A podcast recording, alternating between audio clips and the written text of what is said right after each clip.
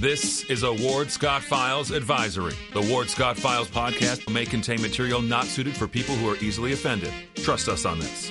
This show contains adult information and opinions. Please protect small children, sensitive pets, fragile houseplants, and liberal relatives. Thank you. A warthog. He's going to come up the steps. Here he comes. Oh my goodness, and he's huge. Hello, boy. Wonder if we can pet him. Hi, boy. Can we touch him? No, don't. Help me! Help! Help! Good Wednesday morning here on the Ward Scott Files. Thank you all for joining us today. Uh, so far, it's been a great week uh, guest hosting for Ward Scott, who had uh, gone over to the hospital to get a little maintenance done on his ongoing heart issues. So we appreciate your patience while I pinch hit uh, for him. We are brought to you by Meldon Law here at the Meldon Law Studios, protected by pr- crime prevention uh, security systems. And of course, it's Wednesday, and you know the drill. It is uh, Wednesday with Congressman Ted Yoho. I titled this show Weird Wednesday because after the whole Trump thing yesterday, we seem to be a little bit politically speaking, at least in this kind of for, sort of funky, kind of weird day. It's uh, obviously unprecedented. We hadn't had a president indicted uh, like this before, and I wanted. I was looking forward to having the show with uh, Ted today to talk a little bit more about that. So, Ted, uh, welcome to the show. How are you doing today? Yeah, well, I'm doing great, and I appreciate you filling in for Ward. And I know all the thoughts and prayers are going to Ward. It's like you said, he had to go to the um, body shop, and they lifted up the hood and saw let's let's tighten up some of these parts here, and maybe put a new one in there. And you know, Ward will be back, and I'm sure you talked to him, and I did too. But um, you're talking about you know Trump and what's going on. You know, it, it's amazing. It seems like every day our country is becoming more of a banana republic you know, the, the 34 charges, the indictment, felonies against a former president of the United States, who the media and the left went after twice in impeachment. And um, they just have this Trump derangement syndrome. And when you start using the court systems for political gain, you have become a banana republic. And, you know, we're no different than some of these um, uh, countries around the world, whether it's in Africa or Central or South America and that's it's un-American is what they're doing. And uh, pe- people like you filling in for Ward and Ward's program that go out and educate people. And it's one thing to educate them, but we have to get them involved, and we get them involved by the process, and that's going to your local meetings and supporting candidates, but holding those candidates. Uh, feet to the fire and make sure they're doing what they're supposed to. So I look forward to talking to you on this show. Yeah, you know, no, I appreciate you. I appreciate you saying that. And uh, so we can get into it a little bit. Uh, I've got a computer screen over here on the right. So if you all have some comments, I suspect that the great Ward Scott is high- actually You watching. are high tech. so uh, you know, Ward's probably watching uh, the show. I encourage you in the comments section to wish him uh, the best of health to all the viewers that are watching. Jim, I see that you've already checked in. Uh, Mark, Ken, as usual, uh, certainly appreciate. It. So. Um, it's 34 counts related to a seven year old misdemeanor uh, non disclosure agreement case, consciously elevated apparently to this felony in order to basically dispose of the statute of limitations that normally would have uh, uh, would have applied. So, as you were watching the news yesterday and kind of watching this roll out and play out, what were sort of your top of the mind just thoughts on the indictment part itself? Well, again, when you listen to the people, the Trump lawyers, and the pundits, like um, um, the, the different professors out there, like Jonathan Turley, and that, saying there is no case here. You know Yeah. that this will there, there's no way they can prosecute this. Of course, on the other side of that, we saw this with the impeachment. They said you can prosecute a ham sandwich for anything you want. You know, if you use courts. And so, what we have here are we following rule of law? And if we are, this is it's a travesty to our justice system. You know, the rest of the world looks at America, and I, you know we'll talk more about that uh, because you brought up China. Um, and so when you see this, it is political. It's just strictly political, and they're doing this to keep Trump from gaining any traction for the next election. And, um, you know, I, I, think it's a sad day for America, is what I think. Uh, Victor Davis Hanson has a, a, a good um, talk on this, and I, I, feel what he does. You know that this is wrong. Alan Green, uh, not Greenspan, but uh, uh, the the attorney. Um, God, I can't remember his name right now. You know the attorney that's always out there. Um, he oh, said Dershowitz? there is no. Yeah, yeah, yeah. Um, there is no case here, and so you got to wonder why is this DA pushing this? In the meantime, why are they letting out criminals that knew need to go and be tried? They're just letting those go. And it's interesting, they had just arrested that large gang up in New York of yep. 33 members from the Queens area. And I don't know if that's the same DA, but it'll be interesting how many of those they let off and just say, oh, you know, it wasn't that big a deal. You're just uh, conspiring to kill people and do all those other bad things. Um, but yet, Trump, I mean, it, it's it's a joke. Anyway, I'll shut up. yeah, yeah, it is a joke. I was listening to a program yesterday, and the host was actually going through a litany of uh, criminals that were literally in a hundred plus arrest category that were basically just kind of uh, getting, you know, basically let's call it slaps on the wrist and. Uh, yesterday, Jennifer and I touched on in yesterday's show, uh, Jennifer Cabrera, managing editor over at Alachua Chronicle, and yeah. we were just kind of talking about this creation of a consequence-free society, and um, I think a lot of that is is where kind of that ends up. So Bragg's actually alleging that this fraud was the intent to cover up some other additional crime, and you know that I was wondering your thoughts on just how how high of a bar is the quote unquote intent in when you're trying to allege that somebody's intending to do a crime? That just seems very difficult to me. But what do you think? I think that's very hard to uh, to establish. You know, I'm far removed from being a lawyer, and I don't have opinion like that. But again, you know, your intent. You know, was his intent seven years ago to be where he is today by covering up according to the DA, covering up things and leaving a paper trail. I think it was something that there was maybe a situation that happened, and that you know he said, just let's get rid of this. It's easier just to pay these things off. I don't know, um, but again, I saw Marjorie Taylor Greene up there. I saw George Santos up there, um, and I, it came. The, the thought came to me saying, you know, with the things we have going on in this country, you know, you've got the China, you've got our, you know, everything that China's doing to um, uh, take over the world. You've got our southern border, you've got the fentanyl situation, you've got our debt, which is going to crush this nation. And just all you have to do is look at what's going on in France and Italy and Greece and these other countries around the world that are doing austerity measures. Um, that we have members of Congress, instead of focusing on the major things that are affecting this nation, they're up, and I like Marjorie Taylor Greene. George Santos, I don't know him well enough, but what I do know, I don't think I'd have him at our Thanksgiving uh, dinner. Um, but you know, is that where I want my representative up there, or do I want them focusing on this? Because I think this becomes the sideshow that you know distracts people instead of focusing on what we really need to focus on as a, at a nation at this time.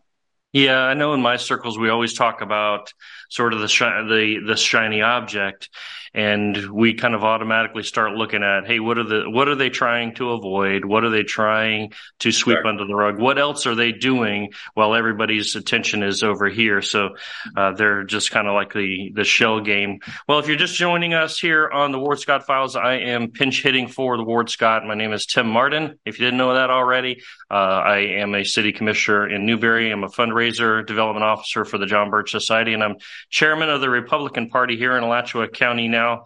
Uh, so the uh, the guest here is obviously Wednesday's uh, regular uh, Congressman Ted Yoho, and we're just kind of starting the show here with some of the Trump news that was coming out yesterday.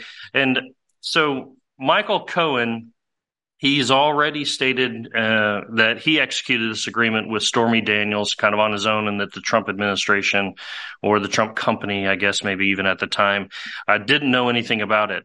Uh, do you think that that Michael Cohen admission of Trump not being involved is really in play here? Because there were several people that were trying to talk about that yesterday. You have any idea? Yeah, I think it is. I mean, he's been discredited as a witness, but you know, does a person lie 100% of the time? Um, you know, I think it's something that has to be worked out through the system, uh, court system. And you know, if somebody like Michael Cohen, who feels like he was burned by Trump, comes mm-hmm. out and says that he did it on his own, um, I think that's pretty strong in itself. Again, you know, I, I look at all the, the, things going on. I know this is the the shiny object of the of the week. Um, hopefully, it'll go away after that, and people will get the back to no- normalcy if we can define what that is. Um, Under this administration, I'm not sure sure because it doesn't seem like there's any uh, low level that they're not willing to stoop right. to. And uh, then this, it, it, takes us away from Hunter Biden, which yeah. again, that's that's not in the top ten list of things that we should be focusing on our legislators. But yet, is it is an important thing that certainly should be looked at with as much scrutiny as they are doing with the Trump um, this Trump fiasco. Um, yeah, I, I think that's very fair. You think Cohen has uh, somehow turned state's evidence or, or, or something like that by any chance? Did you hear anything about um, that? Uh, again, I, I, have not heard anything about that. I can't comment. Okay, all right. Well, uh, again, uh, you know, Bragg was stating yesterday that these wired payments to Cohen were for Stormy Daniels, and that they were uh, to uh, commit this next fraud of swaying an election.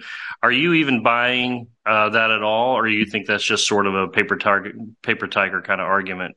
I think it's paper tiger, and I think the whole thing's going to get thrown out. Of course, this is yeah. New York, you know, where they uh, they do crazy things, and um, you know, if the court system works the way it's yeah. supposed to, this will be thrown out. Uh, again, you go to Jonathan Turley and uh, Dershowitz they said there's no case here. I mean, these are some of the best legal minds in the country. And um, Alvin Bragg was saying when Marjorie Taylor Greene, to go back to her, well, if she's up here. Just understand, we do not tolerate breaking the law or violence. Yet they let all these oh yeah okay that have broke the law that are violent and they let them go and it's like okay you know let's uh, let's uh, uh, use the law across the board fairly with everybody. Uh, it, it, again, it's a banana republic, and uh, you know, I'm gonna if I if I give me a minute. I was in Japan. We were talking on foreign policy. Sure, and, sure. And these people, every meeting I had, and I met with legislatures, ambassadors, stuff like that. Every one of them asked about Trump, DeSantis, Trump, DeSantis, and this really one, okay. This, yeah, it was really interesting. That was how they're looking at America. And this one legislator who's he's kind of a sage over there. He goes, I really don't care who wins. He goes, but what we see on this side of the world is a divided America. Mm-hmm. He goes, You guys are the United States of America. And if you're divided, he goes, That's what makes you strong. If you are divided, you are not strong. And if you are not strong, that that hurts us because now we've got to start looking at our own defense, which they have um, doubled their defense spending from one to two percent. Doesn't sound like a lot, but it's huge. And mm-hmm. they see the threat of China, they see right. the threat of Russia, they see the threat of these autocracies. And so, coming back to the Trump thing, that's fodder to divide this nation further and not bring us together. We need a leader that's going to unify this nation not as a Republican or a Democrat, but unify it as American values because those values is what people around the world look at. And that goes mm-hmm. back to our Constitution. Very, very well said. To Just think about just the advice. And uh, like you said, it's not even an American, but everything is sort of filtered through that lens. You know, I was actually over in England a couple of weeks ago, and we're in Piccadilly Circus. And believe it or not, here comes uh, the police, and I had heard earlier in the day that uh, King Charles was uh, coming into town. And when we were there, there's a helicopter overhead. I thought maybe, okay, well, maybe this is just kind of a security play with the police right. and the. Wouldn't you know it? A socialist communist parade of what reported later in the Socialist Worker of the UK they were reporting there was 10,000 people in this parade. That's 10,000 supporters of communism and socialism right there in Piccadilly Circus in a very modern city of the world, London, England. And I mean, it was, it was really very eye opening. I'm actually glad that our kids were there to see that because I use it as an educational opportunity. Sure. Uh, but but to sit back and just kind of look, and it's funny because a lot of the signage uh, is the same signage that I've seen here in America. It's the same font, it's the same gold, red, and black colors. Uh, the chanting, you know, the bullhorns. Heck, they had a couple of people with with red smoke grenades that were popping off Oh, this is red right? smoke. Yeah, it was just absolutely it was absolutely crazy. I've been trying to get to it to kind of put it out, uh, but I just That I is. Yeah. Well, you brought up a point that how this is organized around the world. Now, Yes. there's probably some Antifa people from America, some BLM people from America, and you know, you talk about the communist people marching over there. Heck, all you got to do is look at the Democratic Party in America. You know, Oh, the yeah. Marxists that they stand for, and why in the heck that's going on in this country with our veterans that have stood up to fight and to protect this country. And I said this at a Tea Party rally. I said, how many people took the pledge of the United States that we defend this country, you know, against all those things? Everybody raised their hand, including me. You know, I took the oath of office. I Mhm. said, how many of us took that oath to protect socialism? Hell, I wish it was going to socialism versus where it's going because the Marxist principles, especially out of this administration, you know, Yeah. saying the, the nasty rhetoric he does, um, you know, it's time for America to wake up. Oh yeah, yeah. Well, it's arguably uh, past time, and I, I think uh, that your analysis of the Democrat Party being so Marxist, uh, you know, we ju- we can look down into Gainesville and see some of that stuff at play just here, oh, even absolutely. even locally. But if you think about their purpose is ultimately to tear down this country. So they attack every single institution, whether it's the uh, the election process, uh, whether it's the presidency, heck, whether it's the Boy Scouts, uh, and and the Yeah. school system. So. Right. It's all spokes off of this one central hub of Marxism and, and communism. I mean, to me, it's just pl- plain as day.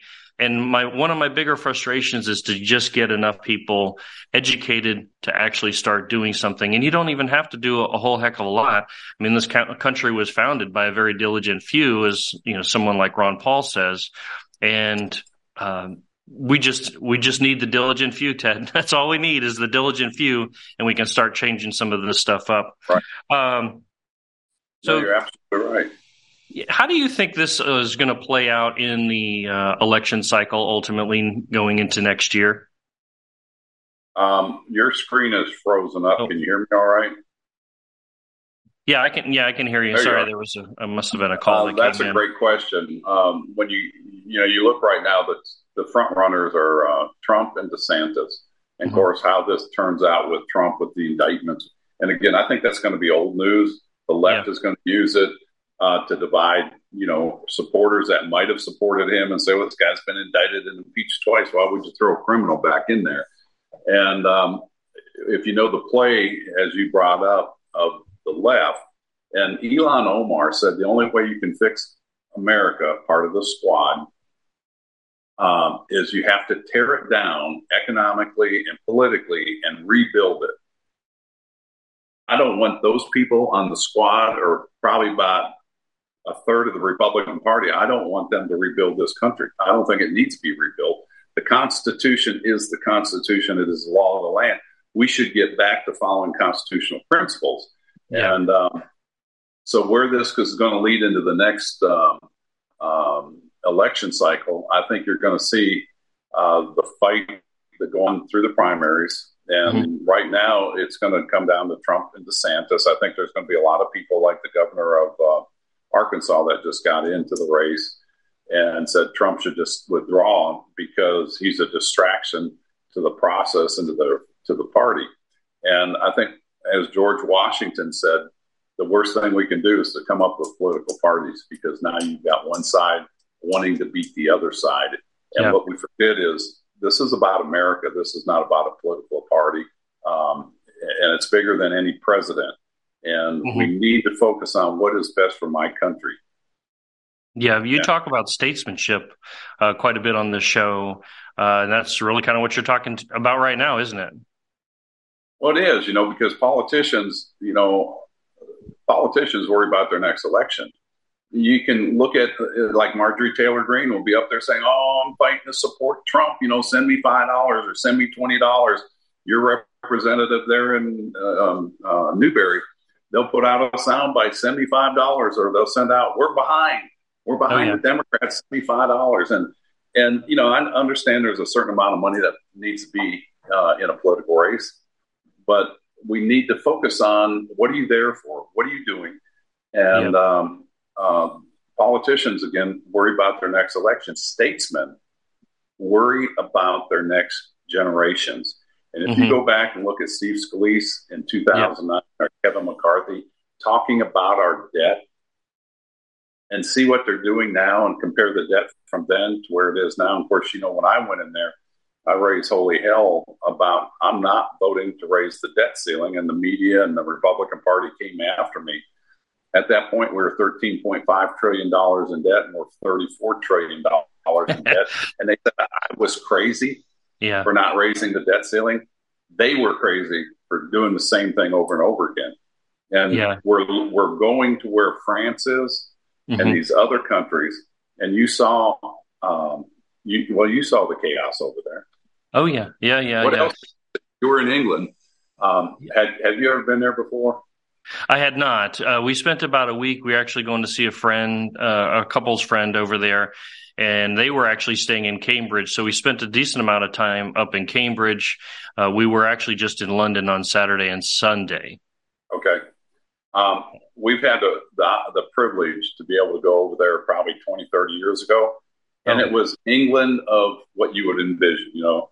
Yeah. Um, and this may this is going to come out sound racist. You could probably get kicked off there, but when we went back, it was a very strong multi ethnic culture. Mm-hmm. And I'm not saying that's bad because cultures are going to change, but it wasn't the England of old. It was being driven by other things. So there's a dilution of the values that England was built on, like the Democrats say is, is not happening here, but they're doing it with open borders and bringing in over 5 million people under yes. this president. Yes. And and that's very that, top of the that's very top of the mind uh, to those people over there. Very, very much very so. Aware of it now. Yeah, yeah that sure the if I was to pick out an overriding theme of that protest, it was about we need to have open borders.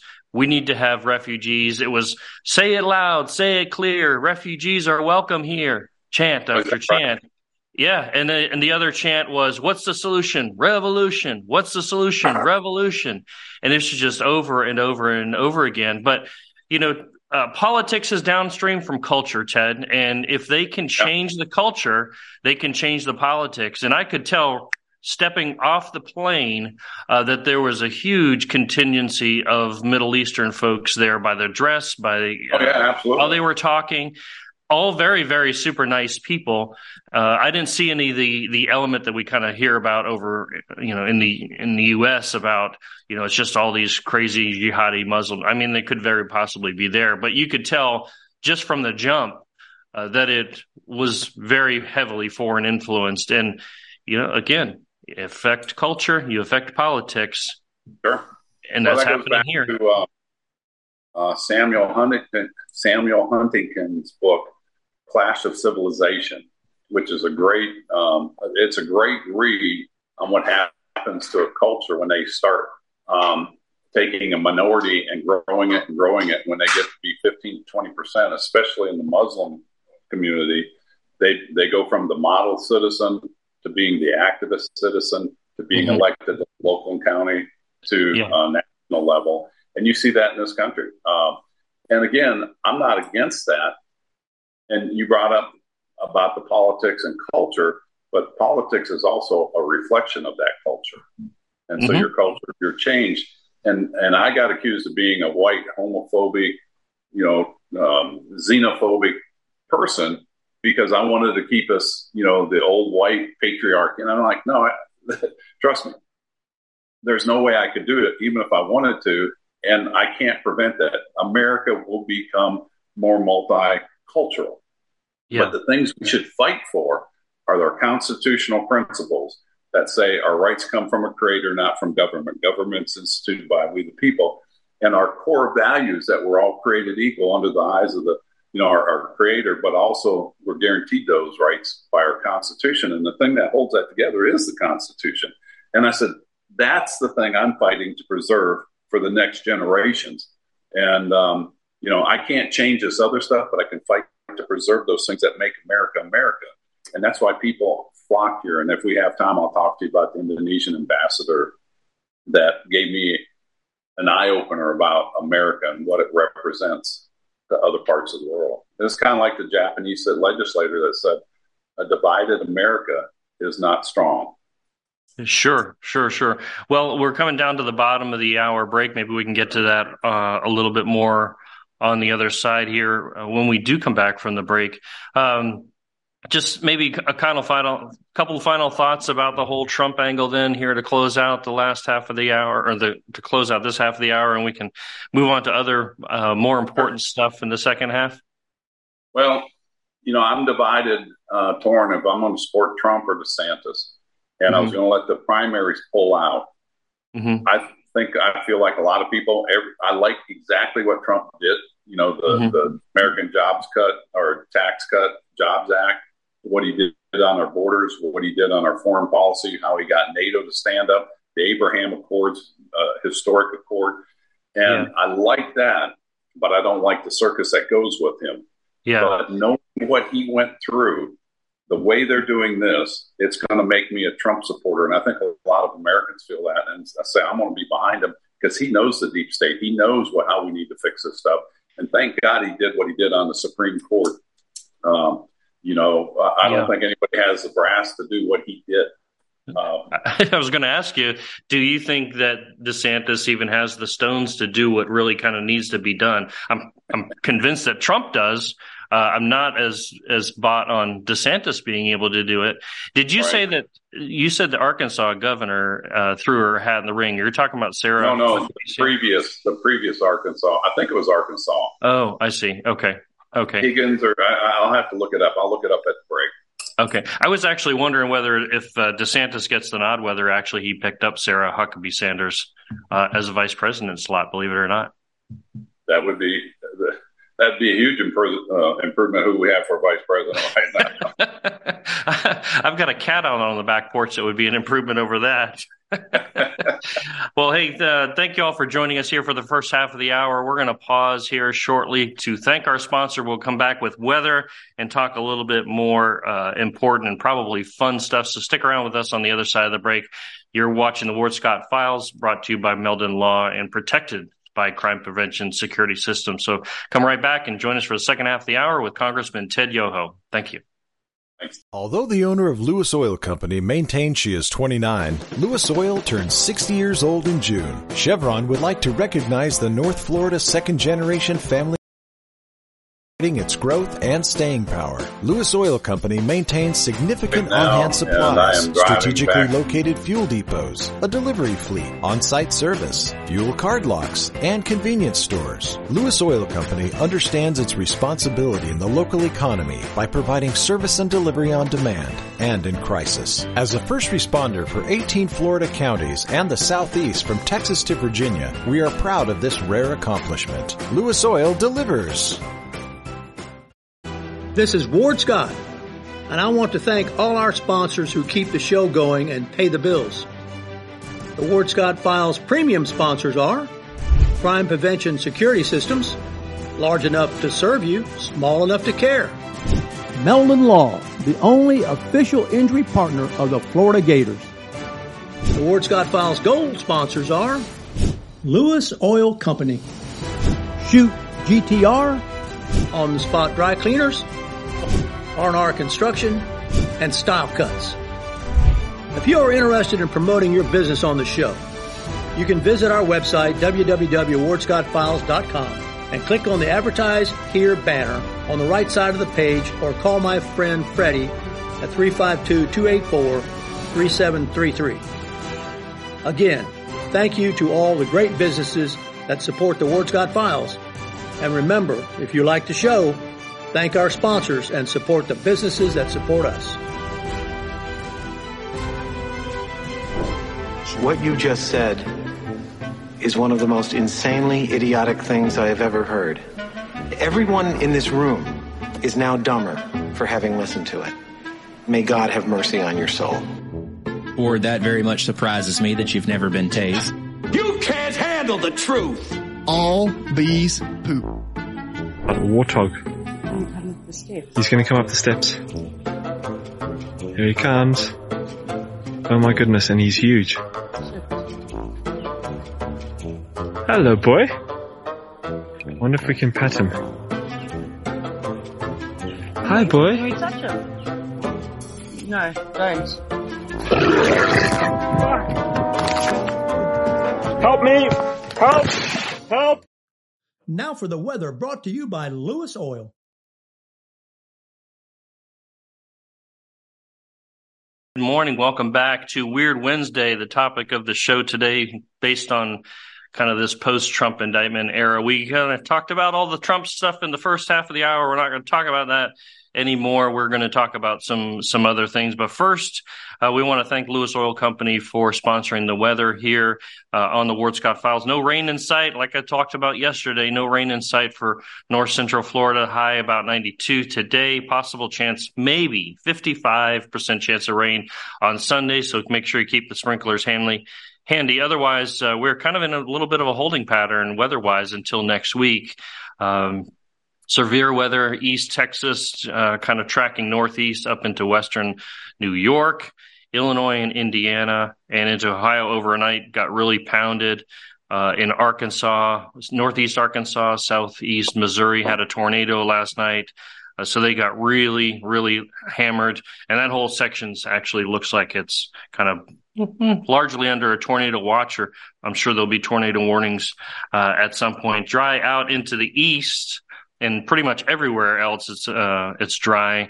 My favorite place, Yellowstone, is still in single digits this morning. They may get up to 28 uh, by late afternoon, if if if uh, they are lucky. Of course, we are in Holy Week for a lot of our Christian and Jewish families uh, out in the audience.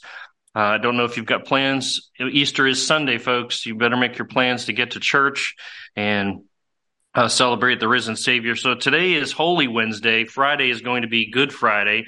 And actually, before the show, I had kind of looked up why do we call it Good Friday? And there was a whole range of answers. Uh, but some places actually call it Passion Friday, Sacred Friday and there seems to be some gravity towards whether or not that was actually speaking to God's Friday. So that's a little bit of the uh, the nature and genesis of uh, what we should be celebrating this week. Uh, Ted uh, is our host, Congress or our guest rather.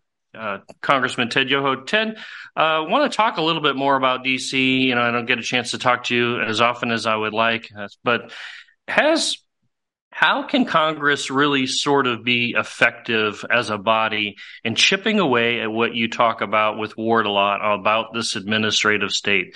Parties come and go, the administrative state stays the same. What can Congress really uh, do about it in your experience? You've got to get the right people in there, Tim. Um, you and I have talked about this in the past. When you get people that are constitutionally principled, and it, it, it is so difficult up there, and you know, I went through my struggles in the beginning because you get stuff from the, the agencies uh, or the bureaucracy that says this meets constitutional muster, and because um, uh, of the uh, general good clause. Um, and then you realize how these things have been twisted up there. The administrative states, there's some good books on how they got there, and the Congress allowed their, their power and authority to be usurped to go to these agencies. And uh, this is a frequent topic that uh, you know people ask me about. Um, when you allow these agencies to be able to write their own rules, and then those rules can be enacted by that agency, whether it's the Department of Labor, the IRS, you know, Treasury, or any of these, now they have the authority because Congress has given them to write their rules. Now they can enact those rules. They can enforce those rules. They can collect the fine for those rules, and that money becomes autonomous on their own. So they become little fiefdoms and they mm-hmm. don't want to give up that power. And uh, mm-hmm. Congress has the ability to pull that back. And there was two cases that uh, really cranked us off. It was the Chevron deference case. and I think that was in the late 70s or the 80s. And then there was Chadha versus INS, and it was an immigration case. And these things kind of set the precedent for where these agencies have grown to. Congress, if they come together in a unified body, and it would take both sides or a supermajority, if they were to come back and strip that power from these agencies, that would be the beginning of that. And the other thing is they need to go after the presidency, and it doesn't matter who's in there because both parties are guilty of this, and take the the um, the admin, the signing state, not, not not just the signing statements, but the uh, executive orders, and strip the power out of those and make them unconstitutional. Is it as easy as defunding some of these agencies, or is there kind of more to it than that? it's more, a lot more difficult. You can defund an agency this Congress, next Congress, if it flips parties, they're going to fund it. Um, Which goes back to the education of the electorate and right, having good right. representation up there that we talked to talked about earlier. Because you're, yeah, they could definitely come come right back in. So it would be great to have our society look at what's going on in France mm-hmm. because France is they're going broke and they're mm-hmm. going broke before we are. We're broke, but we're, yeah. we're we're just playing this paper game. Yeah. And they raised the retirement age. What was it? Two years from 60 to 62 or 62 to 64. And people are out there protesting. This has happened in Latin America. This happened in uh, Greece uh, several years ago. Those are austerity measures that is going to happen here, and it's going to be ugly. And debt is one of those things. You've been in business. You either deal with debt in a proactive way, or debt deals with you. You can't get away from it. And yeah. the day of reckoning's coming. Yeah, yeah. Well, you know, it's it's been doubled, more than doubled since you've been there. The the debt itself. Yeah. Uh, goodness. So, in your years uh, when you were up there, fill in the audience. What really, what really matters from, I guess, sort of an impact you know, what would what would be the best thing that we could do to start influencing and start having that impact on our elected representatives uh, up there? As and maybe it's social media, maybe it's emails, it's phone calls, it's the one-on-ones working on the campaigns. Yeah, yeah. Um, just noise from the constituents to the to the representative. I know on contentious voice uh, votes, yeah. your yeah. organization, uh, concerned citizens would call us and yeah. uh, say, "Hey, you're off, you're off track here. You need, need to vote this way." I listen to that. Uh, mm-hmm. Uh, again, politicians worry about the next election, and as you get closer to the next election, their uh, acuteness of hearing becomes better, and um, because they're worried about their position. And uh, I think the the phone calls, showing up at town hall meetings. Of course, a lot of people are going to the virtual town hall meetings editorials, writing, challenging them on their decisions. I think those all play an important part. Um, mm-hmm. And then just ask them where they have the authority to do what they're doing. Um, I see. It, it, it, it's a it's a shame the foundation this country has built on that's lasted so long um, has provided so much for so many around the world. Yeah. Uh, people don't. I don't. We've been we've become complacent in this country. Yeah. And uh, you know, including myself. You know, um, you've heard me talk about that book, the seven, um, the miracle of freedom, seven tipping points that saved the world. In mm-hmm. recorded history, there's been a hundred billion people estimated that have lived on this planet. Yet only 4.5 percent of them have lived in liberty and freedom like we experience, but we're losing those every day. And 80% of those 4.5% are alive today. And what that means is liberty and freedom as we know it today is a very rare uh, blessing. But the tree of liberty needs constant watering. Uh, that's for sure. yep, um, blood of tyrants and patriots from time to time. Yeah, yeah, yeah. Uh, so uh, my next question was: so if you were uh, just kind of pull the curtain back a little bit and tell us um, how things happen in DC uh, that maybe we probably don't ever even think of that maybe would surprise uh, su- surprise us. We we talk about a lot of just kind of headline stuff, uh, but are, are, there some of the things uh, that go on there? Uh, maybe we don't really even have enough time in the in the show today uh, to talk well, about that. Yeah, I mean, I think the biggest thing that shocked me was the amount of emphasis put on raising funds for the Republican Party. Um, oh wow! Uh-huh. The dialing for dollars, people going over to the NRCC, which is right across from um, the Capitol Hill Club, and it's right, you know, w- within two blocks of the three congressional buildings. Of course, the Senate has their own version, and the Democrats do the same thing. Yeah. How many people go over there to make phone calls to raise money for the Republican Party, and then they lay those checks literally, bring them up once a month. They'll have the uh, NRCC or the campaign related um, conference meeting, and it's all about raising funds and the races around the country that they're going to support. And then at the end, they do the altar call. All right, who's got the, who's got a check for the NRCC? And they'll bring up 50,000, 250,000, and and it, it, it, it turns you off because it's like these are grown, these are adults, and they're at like they're at a, a bingo party. You know, hey, look what I got, Uh-huh. and it's like I don't think their constituents really pay them to go up there. And I I straightened up. I never I never participated in that the way they wanted me to. Uh huh. So I Yeah, I think know- that that right there is is something that it was a shocker to me. And then the amount of time spent in committee hearings that really have no bearing on anything of what's going on. And then I think the biggest thing is when I asked John Boehner my first day or week up there, I said, Mr. Speaker, I said, uh, this was after I voted for him. That was my first vote. I voted against him. Yeah. And uh, I asked him, I said, what's our long term vision? He goes, what are you talking about, Yoho? And I says, where do you see the, the Congress going in five to 10 years? He goes, he goes, that's a lifetime in politics. Our long term vision, keep in mind this is January, is September. And I said, what's September? He goes, we got to fund the government. Yeah. And so nine months is their vision. We should be setting a path forward for America. Nine months. Good grief. And, and it just, and you know, other nations know this. Yeah. They see yeah. America just going all over, and they're like, we can't count on the Americans anymore. And, and we're knowing, we're seeing that around the world. Right. Look at, right. look at what BRICS is doing in Saudi Arabia, you know, Brazil, Mm-hmm. uh, Russia, India, and China. They are forming a new direction for the world, Mhm. and people are following. Saudi Arabia wants to join that, and other countries. And Yeah. then when that happens, the U.S. petrodollar, and it's only there because of what Nixon did uh, with the gold standard. Mm-hmm. The petrodollar will go away, and our influence will be evaporated.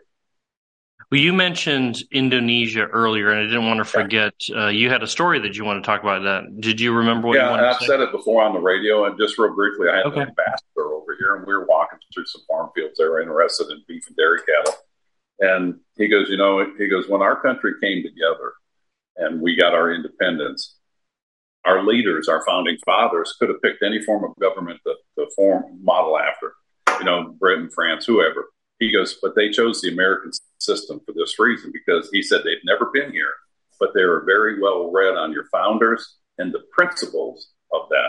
You know, uh, Adam Smith's, um, um, oh shoot, what's the name? Wealth of? Nations. Yeah, Wealth of Nations. You know, the free enterprise system, the the rights instilled by government to protect those rights, the God given rights. And he goes, and that what that meant to me was Tim, America is bigger than a presidency. It's bigger than a party. It is those ideals that define this nation that other nations want to emulate. And yeah, that's it you know, really is. at- It really is. and that's what that's what we that's what's at stake here. It's not about how much money I raise for the Republican Party. It's not what Donald Trump did seven years ago. Because America is bigger than Donald Trump. Amen. I know that's gonna, you're going to get some hate mail on that and say, "How dare you?"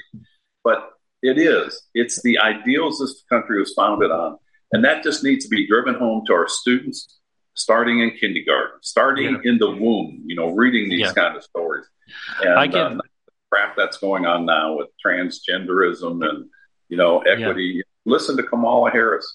We have to achieve equity. No. no. No, you know, uh, you know, I mean, that's the Marxist playbook. Yeah, yeah, yeah. I get I uh, frustrated might be too strong of a term, uh, but uh, boy, when we when when I have people kind of start talking to me about you know Donald Trump is the end, you know, like the end all be all, or Ron DeSantis is the end all be all.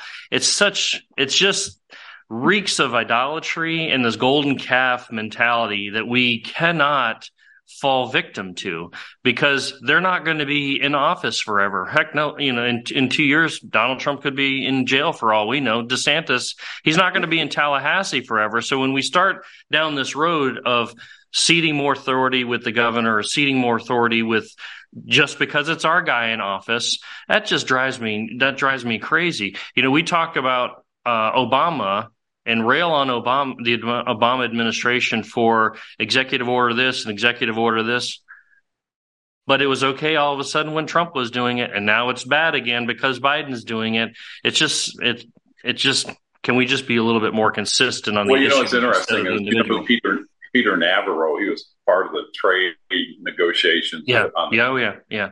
Well, he wanted me to introduce this bill that would give the president more authority mm-hmm. on trade deals. And he came to me and he was my best friend, you know, as he's coming in there. And I said, I, no, I can't, I can't support that. And he goes, why not? I says, Peter, I said, I came up here to rein in the presidency. And if I do this and if I sign on to this, yeah, I'll give him, and it's probably a good move on what he wants to do. But what about the president after that? Yep. I said, this goes against my constitutional principles that I ran on and got elected on, and I will not support it. He got mad at me. He stood up and he goes, I hope you can eat on your principles. I said, you know what? And I sleep on my principles very well. And, very, uh, yeah, I've very well. Two times after that, he goes, I'm still mad at you. And I'm like, I forgive you. yeah, yeah, yeah. Well, you know, uh, obviously we use social media for the show, uh, and we use Rumble and, and, Facebook and all the different channels. I think the Ward Scott Files goes out onto about 30 different platforms. But how has, in your opinion, social media sort of changed uh, DC?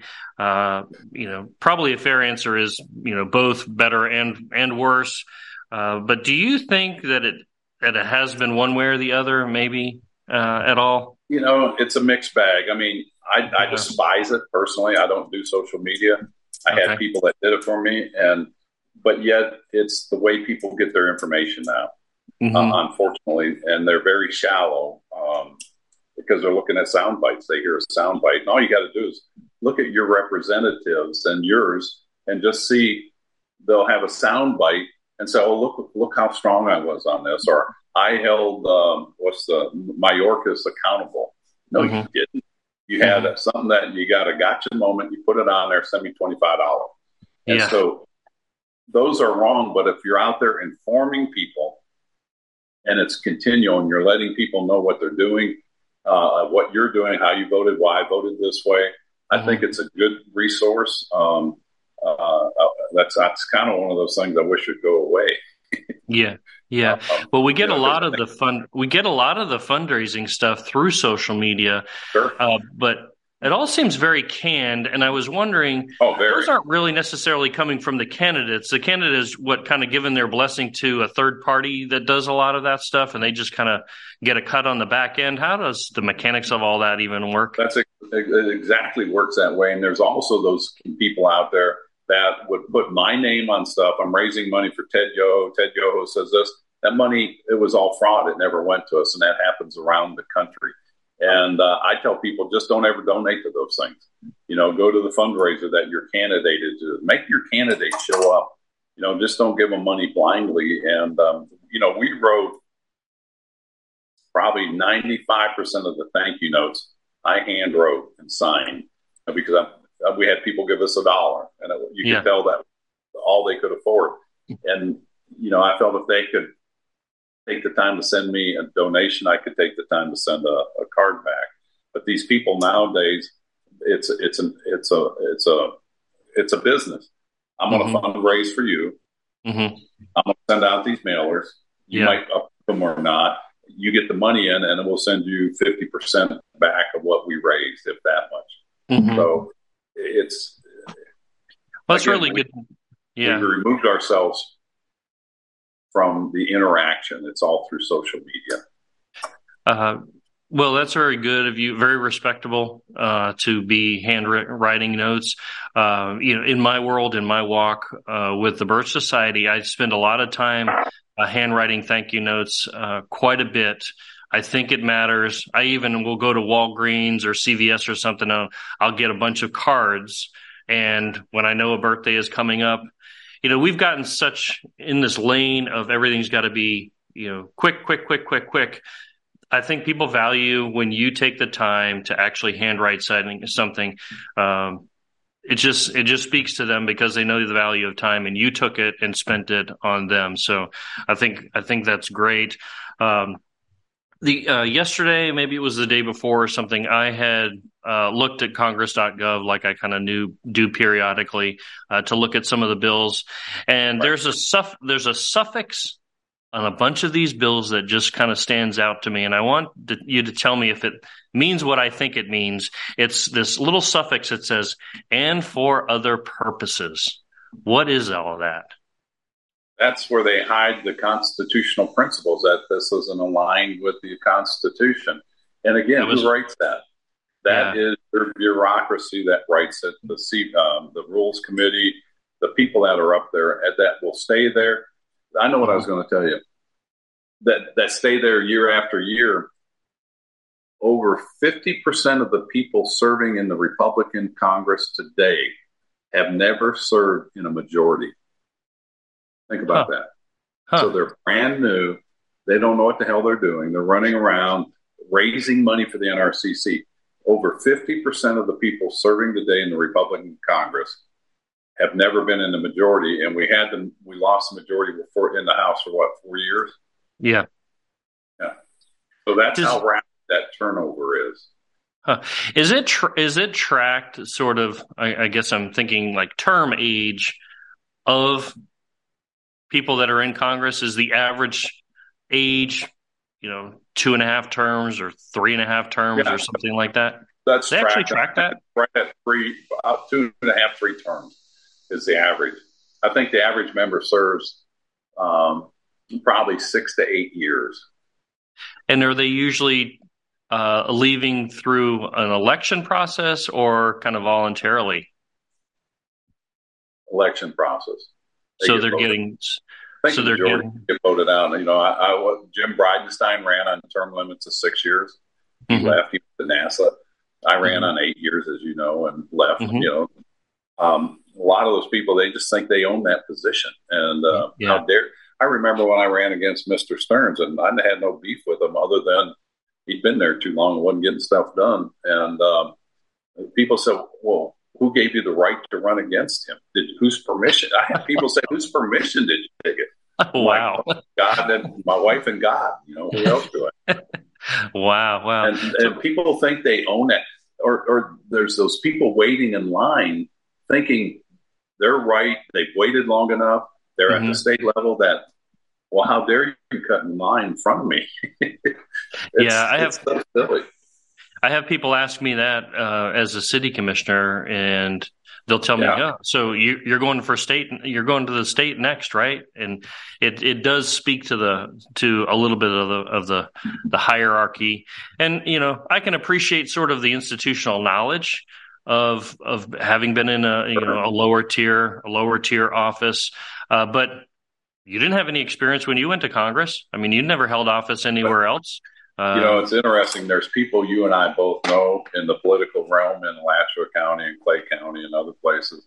They said, Well, Ted, you have no political experience. Mr. Stearns has got a lot of years of wisdom and knowledge he's built up. Mm-hmm. You know, coming from the outside, you got to think, you know what? That's true. That's real true. And then I got thinking, but wait a minute. These people with wisdom and knowledge, they've either led us to where we are at or mm-hmm. they have failed to prevent it. And that's and the just, other side of it. You're and just say, on. "Are you happy where you're at?" Well, then yep. why in the heck would you send somebody back that yep. can't fix a problem? Yeah, you'd be fired in your job, and I'd have been fired in mine. And and uh, it's time to oh. fire these people.